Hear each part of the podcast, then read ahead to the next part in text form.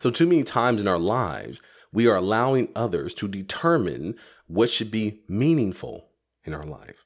Daily, we are flooded with marketing that says that if you don't have a Bugatti, your life is not meaningful. If you don't have a big house, if you don't have a certain job, if you don't make a certain amount of money, you are useless.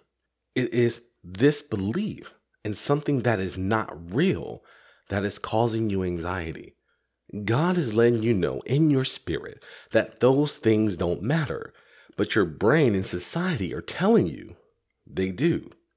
So, with God in one ear and society in the other, who do you listen to? As Christians, we were taught to be good stewards over our tithing and giving to the less fortunate. But when it came to our own personal finances and investments, we are clueless on what the Bible says. What does the Bible say about managing debt, leaving a legacy, investing, or even planning for retirement? We answer these and many other questions because we want to teach you how to be rich and righteous.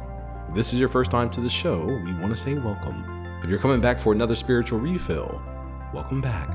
I am AB Ridgeway, and this is Financial Advisors Say the Darndest Things.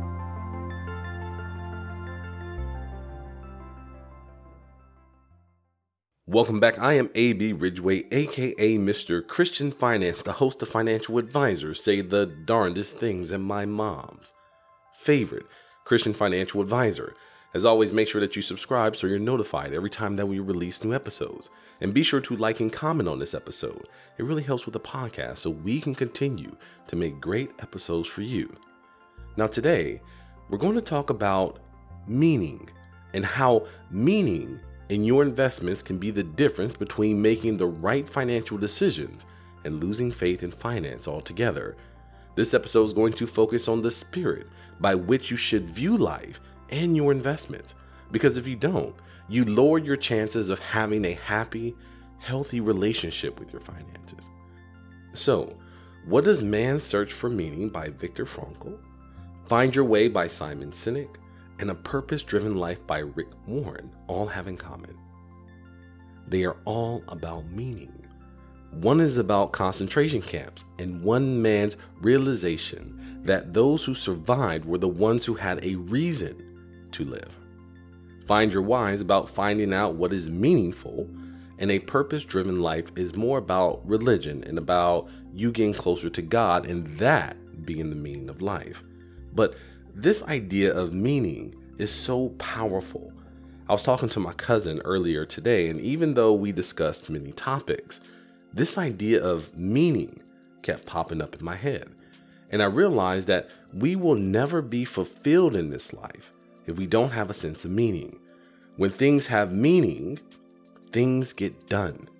We don't have to think about it, we just do it. Even what I am doing now is birthed out of meaning. That conversation meant something to me. And I started to have all these thoughts that I believe the world needs to hear. I didn't do it later. I did it as soon as I hung up from the conversation. So, if you don't want to do something or can't seem to get started, you didn't lose your motivation, you lost your meaning. And to find that drive, you must re-find your meaning. When you have a child and he or she wanders into the street and a car is coming, do you think about it? Do you calculate the risk versus reward? Do you put it on your to do list? Hmm, kids in danger will make sure that I save them. Star exclamation point. No. You jump out there because your child means something to you. You know, when people win Oscars, Grammys, championships, and tournaments, some of them cry, don't they? Why is that? Because that award means something to them. So let me ask you do you cry when they win? Maybe, maybe not. But what is the ultimate factor that determines if you do? If that person means something to you. You see how that works? So, too many times in our lives, we are allowing others to determine what should be meaningful in our life. Daily, we are flooded with marketing that says that if you don't have a Bugatti, your life is not meaningful. If you don't have a big house, if you don't have a certain job, if you don't make a certain amount of money, you are useless. It is this belief in something that is not real that is causing you anxiety. God is letting you know in your spirit that those things don't matter, but your brain and society are telling you they do. So, with God in one ear and society in the other, who do you listen to? That is why you must choose what means something to you and be willing to defend it with all of your heart and sinew. The problem is, is that you're not courageous enough to say something means something to you. You have a fear that somebody will take it away, fear that someone will get it before you, fear that someone will use it against you, fear that someone will not respect you, or even fear that you won't live up to the person you are used to being. You know, sometimes you can set your own bar so high that even you feel you can't achieve it. See, but God has not given you a spirit of fear. This is what I want you to do. I want you to find what means something to you and forget everything else. Now, what we just discussed is finding meaning on purpose, but let's shift to finding meaning by circumstance. All right, so let's say that you're getting married. You may not have worked out a day in your life, but you train for six months straight. Why? Because if you don't, it means you won't be able to fit that tux or that dress on one of the most important days of your life. You may not want to eat vegetables, but when the doctor says you may die, eating vegetables now has meaning because it means the difference between more life or death. And the same with investing. If the reason you are investing has no meaning, then you are not going to do it. See, you may be in your 20s, 30s, 40s, or early 50s. You're not going to budget. You're not going to do research. Why? Because life is good right now. We have been taught to survive and not to thrive. So, as long as you are surviving, you will not make any changes that may jeopardize that sense of security. But you're doing the right things. You listen to financial advisors like myself. You watch videos on YouTube, you read financial quotes, and you know the information front and back. See, but your behavior has not changed. See, if you learn something, but your behavior has not changed, you might as well have watched TV with that time. Because you truly haven't learned until you allow the information to change who you are inside and out. That is the reason that you protect your children from certain TV programs and certain movies and certain videos on the internet because you know that that information will change their behavior and ultimately change who they are as a person for better or for worse. it says in Romans chapter 12 verse 12 do not be conformed to this world but be transformed by the renewal of your mind that by testing you may discern what is the will of God, what is good and acceptable and perfect.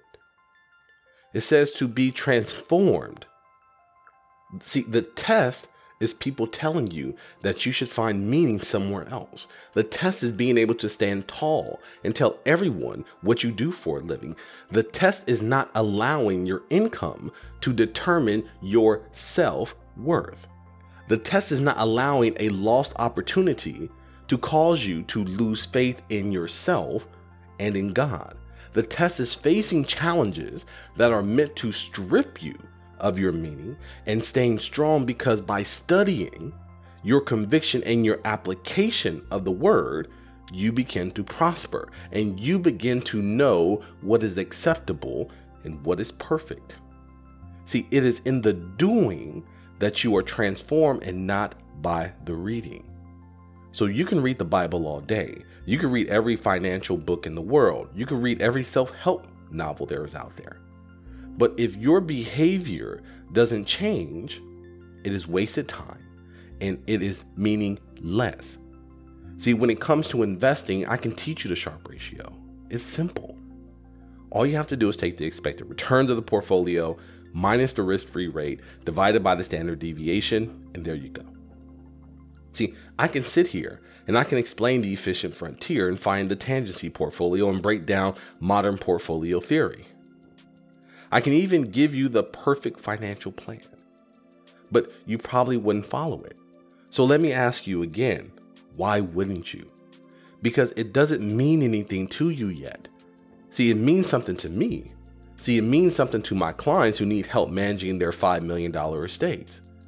But like me and my clients, you have to figure out on your own if investing is going to be meaningful to you. See, there is nothing that I can say or do to make investing meaningful to you. See, sometimes it takes circumstances, as we discussed, to help you find meaning. It may not be a wedding, it may not be a doctor's visit. Maybe it's seeing a loved one with a GoFundMe because they didn't have money. Maybe it's you seeing a family member die without a will and watching the family fight over their assets. Or maybe it is just realizing that if you are barely making ends meet now, what is going to happen when you no longer have an income? And don't get me wrong, you know, you may be making a healthy salary. You know, you may have $300,000, $500,000 a year, but you also may be living paycheck to paycheck. You know, those car payments, your mortgage, traveling, all those things add up. Maybe you're putting money behind your business. All that adds up. And if you don't manage the pennies, the dollars can't take care of themselves. So, I don't really have all the answers to these questions. Usually, I give you a key takeaway. But today, you're going to have to find your own meaning. So, let me leave you with this. What I want you to do is, I want you to find out what in life means something to you. Because once you do that, once you find something that's worth your time, your energy, and your love, there is nothing, and I mean it, there is nothing that you can't do. Well, I hope that you've been blessed. If you've enjoyed this episode, be sure to like, to comment, and to share. Also, if you're not subscribed to our podcast, go to www.abrwealthmanagement.com backslash podcast and join our family. And as a thank you, we will have a free gift for you. Just give us your name and email. You join our family and you'll get information like this directly into your inbox. So, if you need help building your financial plan or want a Christian financial advisor to help you be a better steward of God's wealth, information to speak with us will be given right after the show. Well, I am AB Ridgeway, Mr. Christian Finance himself, and I'll see you on the other side of your blessing. I hope that you've been blessed. As always, this episode was created by AB Ridgeway, owner of AB Ridgeway Wealth Management, a virtual and in person fee only advisor that believes that financial advice should have God in it. If you need help figuring out your finances, feel free to reach out to us at 337 414 3686 or visit our website at www.abrwealthmanagement.com and schedule a free consultation. New episodes are available every Friday, so be sure to subscribe.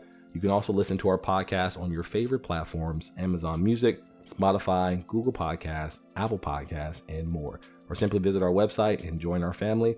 I am AB Ridgeway, and I'll see you on the other side of your blessing. Elijah Ridgeway is an investment advisor representative and owner of AB Ridgeway Wealth Management, LLC a registered investment advisor which produces a podcast show and makes it available on its website and through other distribution channels.